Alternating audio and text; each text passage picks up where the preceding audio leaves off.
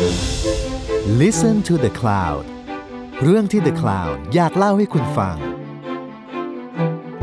สวัสดีค่ะ คุณอยู่กับเตยพาซินีประมูลวงจากอาร์เทเลอร์ และนี่คือศิลปะการต่อสู้พอดแคสต์ที่จะมาเล่าให้ฟังถึงการต่อสู้ด้วยศิลปะ ของเหล่าศิลปินและนักสร้างสรรค์จากหลายยุคหลายสมัย สวัสดีค่ะ ยินดีต้อนรับนะคะ เข้าสู่รายการศิลปะการต่อสู้ วันนี้เราจะมาคุยในประเด็นที่เกี่ยวข้องกับข่าวที่ตอนนี้ก็อยู่ในชีวิตประจำวันของเราแหละ คือช่วงนี้ข่าวเยอะมากและทั้งในทั้งนอกประเทศ แต่ว่าประเด็นที่เรารู้สึกว่าเกี่ยวข้องกับศิลปะมาก ๆ และอยากจะมาคุยวันนี้คือเรื่อง2022 Russian Invasion of Ukraine อันนี้คือเราอะคิดตอนเราอัดเยอะมากว่า เอ้ยจะควรจะใช้คำว่า อะไร คือมันคือสงครามหรือเปล่า มันคือการรุกรานหรือมันคืออะไร มันคือการแบบโอเคกองกำลังทหารเข้าไปแล้วมันควรจะเรียกว่าอะไรงั้นเราขอจะเรียกว่าแบบมันคือ Russian invasion ละกันเนาะคือการแบบการบุกเข้าไปของรัสเซียที่เข้าไปในยูเครนโดยที่ตอนนี้เนี่ยมันก็ก็มีทั้งผู้ลี้ภัยสงครามที่ออกไปต่างประเทศเพื่อแบบลี้ภัยเยอะมากๆ แล้วก็มี คนที่ยังอยู่ในประเทศ และทหารและอาสาสมัครคนธรรมดานี่แหละค่ะ ที่เข้าไปแบบโอเคร่วมรบเพื่อยูเครนตรงนี้เหมือนกันในประเทศของเขาเนาะแต่วันนี้ที่เราจะมาคุยกันคือประเด็นที่ว่า แล้วการเนี่ยการประทะการการเกิดแบบการประทะการทางการทหารมันส่งผลต่อศิลปะแบบไหน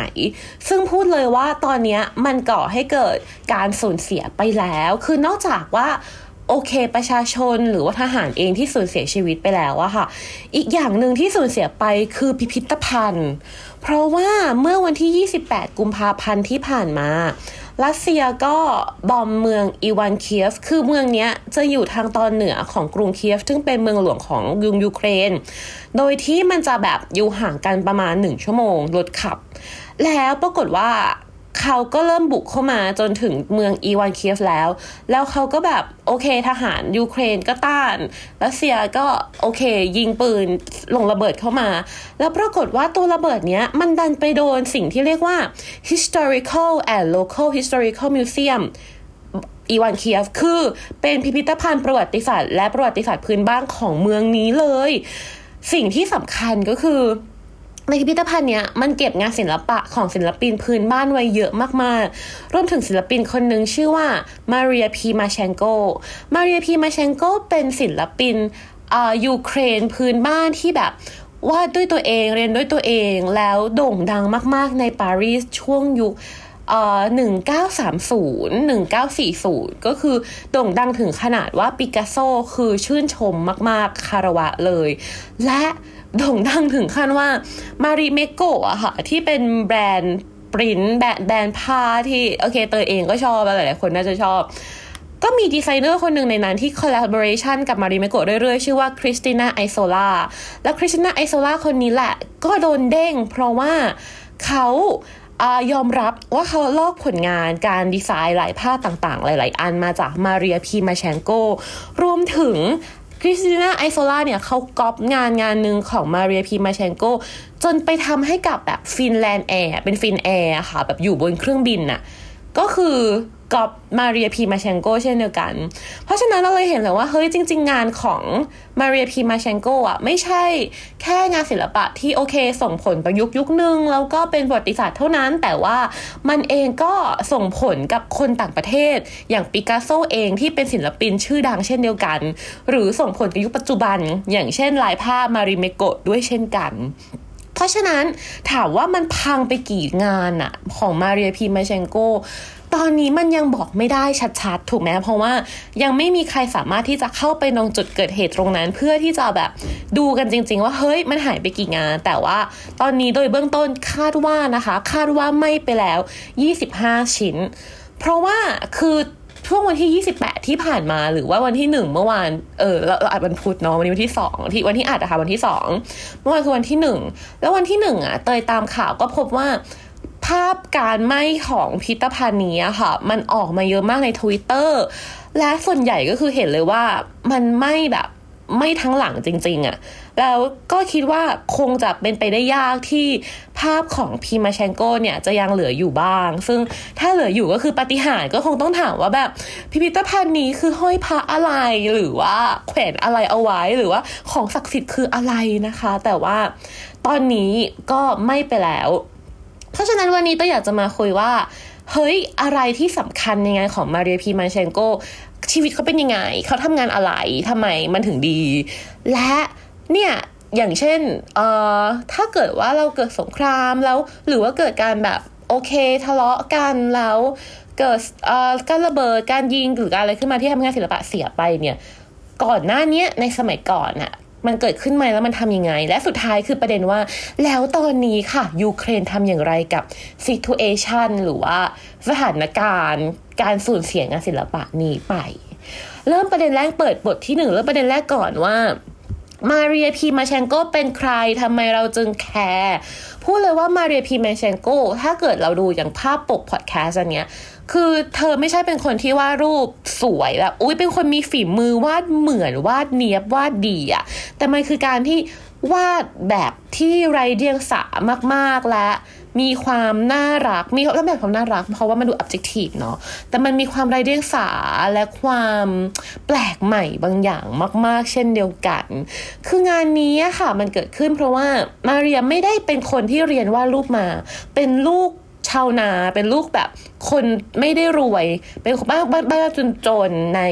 ยูเครนแล้วแบบสมัยก่อนอย่างเงี้ยอย่างเมืองเองอะค่ะหรือว่าหมู่บ้านที่แบเรียอยู่อะมันก็จะเป็นหมู่บ้านเล็กๆ แล้วก็โอเคไม่ได้ยิ่งใหญ่อะไร ไม่ได้ว่าเป็นคนใหญ่คนโต เป็นคนเล็กๆด้วยเสียด้วยซ้ำแต่ว่าสิ่งที่ทำให้เขาชอบวาดรูปเพราะว่า เขาอยู่กับธรรมชาติมากๆ คือมาเรียเขาค่อนข้างที่จะตอนเด็กๆ ไม่ค่อยสบาย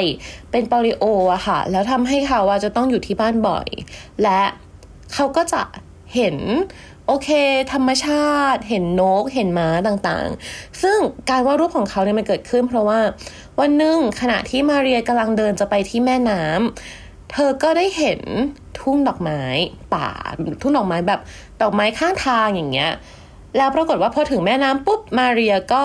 เอาก้านไม้อะค่ะ มาวาดรูปดอกไม้ บนผืนทรายริมแม่น้ำซึ่งตรงเนี้ยทำให้เธอรู้ว่าอันนี้คือเป็นเรื่องตั้งแต่เขาเด็กๆนะซึ่งทำให้เธอรู้ว่าจริง ๆ แล้วอะเธอเป็นคนที่ชอบวาดรูปมากๆ แล้วมันก็เริ่มลามไปเรื่อยๆอย่างเช่นเธอก็เริ่มซื้อสีมาวาดรูปผนังบ้านตัวเอง หรือว่าซื้อ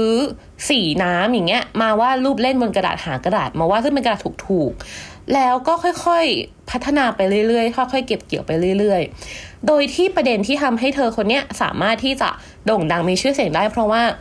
เนี่ยขณะที่วาดรูปไปด้วยซึ่งวาดรูปมันไม่ทำเงินอะคิดออกใช่ไหมคะในตอนนั้นซึ่งเคยก็ไม่คิดไม่ออกว่า เอ้ย เราจะทำเงินจากสิ่งนี้ได้ยังไง เพราะว่าเราไม่ได้วาดรูปสวยเราวาดรูปตามที่เราเห็นที่เรารู้สึกที่เราอยากวาดเท่านั้น แต่ว่ามาเรียทำอีกอย่างหนึ่งคือการปักผ้า คือเหมือนกับแบบก็ปักผ้าเพื่อขายนี่แหละเป็นเป็นอาชีพ แล้วมาเรียก็อยู่ในสมาคมปักผ้า ปรากฏว่าการอยู่ในสมาคมปักผ้าปุ๊บก็มีผู้ผู้หลักผู้ใหญ่อะค่ะ มาเห็นงานมากขึ้นแล้วก็เลยแนะนำว่าเฮ้ยตอนนั้นอยู่ 20 กว่า บอกว่ามาเรียเธอควรจะไปเวิร์กช็อปกับพิพิธภัณฑ์ศิลปะที่กรุงเคียฟนะ ที่เมืองหลวงนะ มาเรียก็แบบโอเค แล้วก็ได้ไปตอนนั้นคือปีประมาณปี 1935 ปรากฏว่าพอไปถึงแล้วคนก็ได้เห็นงานของเธอมากขึ้นได้เห็นว่า เฮ้ย งานของเธอมันมีความไรเดียงสามากๆ ซึ่งจริงๆคำว่าไรเดียงสามันมาจากคำว่า naive art เนาะคืองานอย่างเงี้ยงานของแบบโอเคองรีออรุโซ หรือว่างานของแกรนมาโมเสสที่คนที่ไม่ได้เรียนมา แต่ชอบว่ารูปแล้ววาด แล้วมันน่ารักแล้วมันดีอะแล้วมันแบบมีความไรเดียงสาบางอย่างที่ทำให้ เออเห็นแล้วอยากมองไปเรื่อย ๆ แบบนี้ค่ะ เราจะเรียกว่า naive art เพราะฉะนั้นอะพอเห็นอันนี้ปุ๊บ แล้วงานของมาเรียเองก็เกี่ยวข้องกับเรื่องราวพื้นบ้านของยูเครน ตอนปี 1936 เชอก็เลยส่งประกวดค่ะ ในงานที่กลายเป็น exhibition เกี่ยวกับศิลปะพื้นบ้านของยูเครน แล้วปรากฏว่านางงานของมาเรียพีมาเชนโกก็ได้ที่หนึ่ง เราได้ไปจัดแสดงที่มอสโกเซนต์ปีเตอร์สเบิร์กอันสองอันนี้คือที่รัสเซียเนาะและสุดท้ายคือที่วอร์ซอที่โปแลนด์แล้วปรากฏว่าปีต่อมาก็คือไปจัดแสดงต่อที่ปารีสเพราะว่าได้ที่หนึ่งไงก็เลยแบบเออได้ไปต่อ ได้ไปต่อที่ปารีสแล้วปรากฏว่า งานของมาเรียจึงกลายเป็นแบบชื่อดังไปเลย กลายเป็นงานที่ปิกัสโซมาก็ชอบ คนในวงการศิลปะในตอนนั้นคือประมาณปี 1930 ก็คือจะ reference เหมือนเดิมว่า เหมือนในคล้ายๆกับในหนังเรื่อง Midnight in Paris ก็คือเป็นศูนย์รวมของวัฒนธรรมอย่างเงี้ย คนมาเห็นก็ชอบและกลายเป็นแรงบันดาลใจ และกลายเป็นหนึ่งในศิลปินที่คนรู้จักและชื่นชมได้เช่นกัน โดยที่งานของมาเรียเองอะค่ะ ถ้าเราจะดูเราจะเห็นว่า เอ้ยสัญลักษณ์ในงานมันมีดอกไม้ มีสัตว์น่ารักเยอะมากๆ มีหนู มีม้า มีนก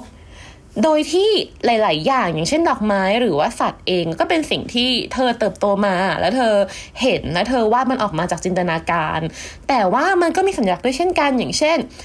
มาเรียชอบวาดนกมากนกอันเนี้ยถ้าตามแบบสัญลักษณ์ดั้งเดิมของโฟกอาร์ตเองอะค่ะ ของพื้นถิ่นเองหรือว่า ของ international สัญซิมโบลเองก็ตามอะนกพิราบมันหมายถึงสันติภาพเนาะเพราะฉะนั้นอะการที่เธอว่าสิ่งเนี้ยมันก็เหมือนกับการพูดว่า เออเราเอาสันติภาพมา และมันก็มันก็คลองจองด้วยแหละ เพราะว่าในชีวิตของมาเรียพีมาเชนโกเองอะค่ะก็มีช่วงที่คาบเกี่ยวกับสงครามโลกครั้งที่หนึ่งและสองด้วยเช่นกัน แล้วก็ช่วงอดอยากมาก ๆ ของยูเครน เพราะว่าช่วงนั้นมีแบบสงครามแล้วก็มี การค่อยๆแบ่งแยกตัวตัวดินแดนด้วยเช่นกันค่ะ อีกอย่างหนึ่งที่เจอก็คือจะเป็นม้าเขาบอกว่าม้าเหมือนกับการแบบคุ้มครองเจ้าของ หรือว่าการวาดดอกไม้ก็เหมือนกับการเติบโตการเบิกบานต่างๆ เพราะฉะนั้นนะคะสัตว์ต่างๆ ในภาพมันก็จะเล่าเรื่องของมันด้วย และอีกอย่างหนึ่งคืองานของมาเรียมักจะพูดถึงการต่อสู้ระหว่างความดีและความไม่ดี อย่างเช่นแบบ เอ้ยมันมีเงามืดบางอย่าง อย่างเช่นเงามืดของหนูแบบเยอะๆที่ดูน่ากลัว หรือเป็นเงามืดของบางอย่างที่เป็นแบบสัตว์ประหลาด แต่ว่าความสดใสในภาพก็จะเยอะกว่า เหมือนกับว่าความดี ความสดใสก็จะชนะจนมาเรียพีมาเชงโก้เนี่ยค่ะเขาก็วาดรูปแล้วทำงานมาเรื่อยๆ ก็พัฒนามาเรื่อยๆ แหละจากสีน้ำกลายเป็นการใช้สีที่แบบพิกเมนต์แน่นขึ้น การใช้ สีที่มากขึ้น เพราะปกติอย่างตอนแรกพอสีเขาเขาเป็นคนไม่ค่อยรวยอะ่ะสีมันแพงด้วย เขาก็จะวาดรูปแล้วเอาพื้นหลังอะ่ะเป็นสีขาวล้วน แต่พอโอเคกลายเป็นว่างานรับความชื่นชมมากขึ้นและ มีข้อจำกัดทางการเงินน้อยลงอะ่ะเธอก็เลยเลือกจะวาดสีอะค่ะ เต็มไปหมดเลยทางแผ่น ก็เยอะแยะอย่างที่หน้าปกเองหรือว่าภาพอื่นๆเองถ้าลองแบบ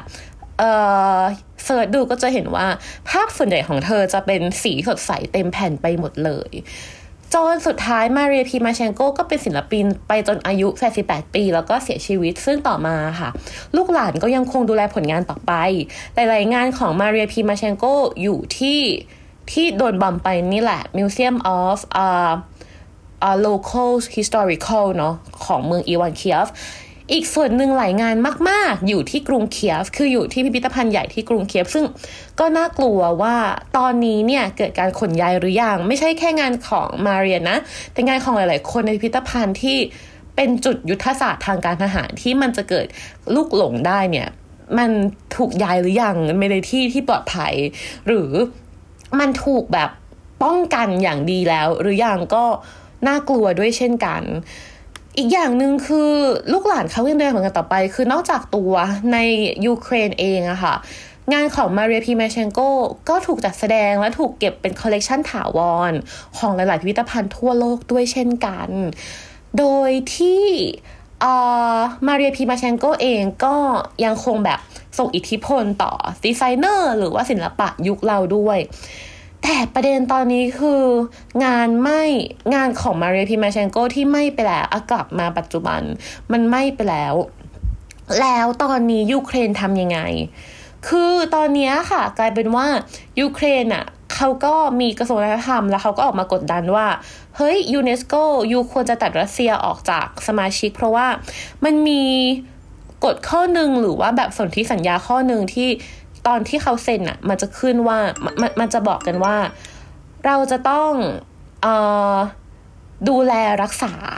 เราจะต้องดูแลรักษาและเราจะต้องแบบมีความไม่ไปทำลายศิลปะ เราต้องปกป้องรักษางานศิลปะวัฒนธรรมทั่วโลกอยู่แล้ว เพราะฉะนั้นนะคะการที่รัสเซียมาแล้วไม่ได้มองว่าจุดนี้ควรจะต้องรักษาหรืออาจจะเป็นลูกหลงหรือเพราะอะไรก็ตามอะตัวกระทรวงวัฒนธรรมยูเครนเลยกดดันเพิ่มเติมว่า อยากให้ยูเนสโกเนี่ยตัดรัสเซียออกจากสมาชิก ซึ่งตอนนี้อย่างที่เราเห็นแหละว่านานาชาติเองอะค่ะ ก็ไม่ได้เข้าไปในสงครามนี้โดยตรงโดยการแบบส่งทหารหรือว่าส่งอุปกรณ์ส่งของเข้าไปแต่ว่า แต่ว่าจะเริ่มเป็นการส่งเหมือนกับลงกระถิ่นเนาะส่งเงินหรือว่าส่งโอเค อุปกรณ์บางอย่างที่ส่งได้เข้าไปช่วย และมีการกดดันทาง economics ทางแบบเศรษฐศาสตร์ทาง business โดยที่อย่างเช่นการตัดสิทธิ์ผู้ที่เกี่ยวข้องกับรัฐบาลรัสเซียออกไปจากจากบริษัทหรือว่าจากการแบบแข่งฟุตบอลโลกก็ตาม หรือว่า อันนี้ก็คือการกดดันทางวัฒนธรรมเพิ่มเติมคือการเรียกร้องให้ยูเนสโกตัดออกจากสมาชิกด้วยเช่นกัน ซึ่งถามว่าแล้วในอดีตละ่ะ พอเราเกิดสงครามขึ้นอย่างเช่นตอนสงครามโลกที่สองเองก็ตาม หรือว่าตอนสงคราม เกาหลีหรือว่าสงครามอะไรก็ตามมันเกิดอะไรขึ้นบ้าง คือบางที่อะค่ะเขาก็จะไม่ได้เล่าว่า เอ๊ะ สิ่งนี้มันเกิดอะไรขึ้น มันสามารถที่จะป้องกันยังไงได้ แต่ว่าอย่างที่ชัดเจนที่สุดคือช่วงสงครามโลกครั้งที่สองซึ่งมันจะหายทั้งหายจากทั้งทางขโมย และหายจากทางพัง เพราะว่า มันขโมยได้ยังไง มันขโมยเพราะว่าตอนสงครามโลกที่สองเนี่ยพวกนายทหารนายพลในนาซีเองหรือฮิตเลอร์เอง ก็ชอบงานศิลปะมาก เพราะฉะนั้นน่ะเขาเลยจะขโมย หลาย ๆ ชิ้นก็ยังคงหายจนถึงปัจจุบัน หรือที่พังก็อย่างเช่นการบอมการทำลาย คือบางอย่างเนี่ยมันทำลายเพราะว่าลูกหลงบางอย่างมันทำลายเพราะอย่างตั้งใจ อย่างเช่นแบบ ต้อง ทิ้งระเบิดสะพานเพื่อให้ค่าศึกตามมาไม่ได้ สมมติอย่างเช่น ซึ่งสิ่งนี้ก็เกิดขึ้นเหมือนกันที่ยูเครนในตอนนี้คือยูเครนตัดสินใจที่จะบอมสะพานบางอย่าง เพื่อให้กองทัพรัสเซียไม่สามารถเข้ามาสู่เมืองหลวงได้ ก็มีประเด็นนี้เช่นเดียวกัน แต่ว่าตอนสงครามโลกที่สองอย่างที่เคยเล่าไปตั้งแต่แบบทำพอดแคสต์แรก ๆ 2 ปีที่แล้วเลยอะ่ะคือ เขาจะมีจัดตั้งกองกำลังหนึ่งชื่อว่า Monument Men ที่ จะคอยหาตามหาว่างานศิลปะหายไปไหนอยู่ที่ไหน และดูแลรักษาอย่างไร รวมถึงตอนนั้นนะคะที่น่ากลัวที่สุดคือลูฟเนาะตอนสองอันที่สองลูฟก็คือเอางานไปซ่อนตามปราสาทต่างๆ หรือพิพิธภัณฑ์ต่างๆ แล้วก็เปลี่ยนที่ไปเรื่อยๆ ตามความโหดร้ายและความรุนแรงของสงครามเพราะฉะนั้นตอนนี้อะมันเป็นหน้าที่ใครที่จะดูแลงาน หลักๆ มันก็คือหน้าที่ของกระทรวงวัฒนธรรม และ ตัวยูเครนเองแหละว่าเฮ้ยเราจะย้ายสิ่งนี้ไปที่ไหนจะทำยังไงต่อ แต่อีกประเด็นหนึ่งที่เราเล่าไปคือการกดดันจากนานาชาติแหละจากยูเนสโกหรือว่าจากพิพิธภัณฑ์อื่น ๆ ว่าการทำแบบนี้มันไม่ได้สูญเสียแค่สำหรับใครเลยอะ่ะมันไม่สำเร็จแค่สำหรับตนนี้เท่านั้น แต่มันสูญเสียสำหรับอนาคตด้วยเช่นกัน นอกจากความรุนแรงทาสงครามแล้ว มันยังเป็นความรุนแรงทางวัฒนธรรมด้วยเช่นกันที่ถูกตัดสิทธิ์ออกไปค่ะ เพราะฉะนั้นในตอนนี้ มันเลยจะเป็นเรื่องประมาณนี้แหละว่า เออ เราจะไปไหนต่อเราจะทำยังไงได้บ้าง และสิ่งที่เราทำตอนนี้ก็คือการติดตามข่าวต่อๆไปว่า แล้วตอนนี้ในแง่ศิลปะอย่างเดียวเลยเนาะสมมติว่า เราพูดถึงคือเราจะดูแลสิ่งนี้ต่อไปยังไงได้บ้าง และเมื่อเกิดการกองกำลังทหารเข้าไปมากขึ้น แล้วเกิดการบอมพิพิธภัณฑ์มากขึ้น หรือการเลลี่หรืองานที่สูญหายสูญเสียไปมากขึ้นเนี่ย นานาชาติเองหรือว่าตัวพิพิธภัณฑ์ในต่างประเทศ หรือว่ายูเนสโกเองจะกดดันต่อไปอย่างไร ก็น่าสนใจและน่าติดตามค่ะ แต่ที่แน่ๆคือนอกจากติดตามแล้วเราก็อาจจะต้องส่งกำลังใจและขอให้ทุกอย่างมันคลี่คลายในเร็ววันนี้เนาะเพราะว่าการปะทะกันก็เป็นสิ่งที่น่ากลัวสูญเสียทั้งชีวิตสูญเสียทุกอย่างและไม่ดีต่อใครเลยค่ะ วันนี้ก็ประมาณนี้ก็เป็นทางการต่อสู้ของผู้หญิงคนหนึ่งของมาเรียพรีมาเชนโกที่เธอวาดรูปอย่างที่เธอชอบ แล้วสุดท้ายวันหนึ่งงานของเธอก็โด่งดังไปชนถึงนานาชาติเพราะว่า มันว่าจากใจมากๆ และมันน่ารักมาก ๆ รวมถึงการต่อสู้ของกระทรวงวัฒนธรรมเองของเราเองในฐานะคนรักศิลปะที่จะทำอย่างไรจะกดดันอย่างไร เพื่อให้งานศิลปะยังคงอยู่ต่อไปในอนาคต ไม่ว่าจะผ่านไฟสงครามก็ตามค่ะ วันนี้จะประมาณนี้เจอกันใหม่อีก2อาทิตย์ข้างหน้านะคะ สวัสดีค่ะ ติดตามเรื่องราวดีๆ และรายการอื่นๆจาก The Cloud ได้ที่ readthecloud.co หรือแอปพลิเคชันสำหรับฟังพอดแคสต์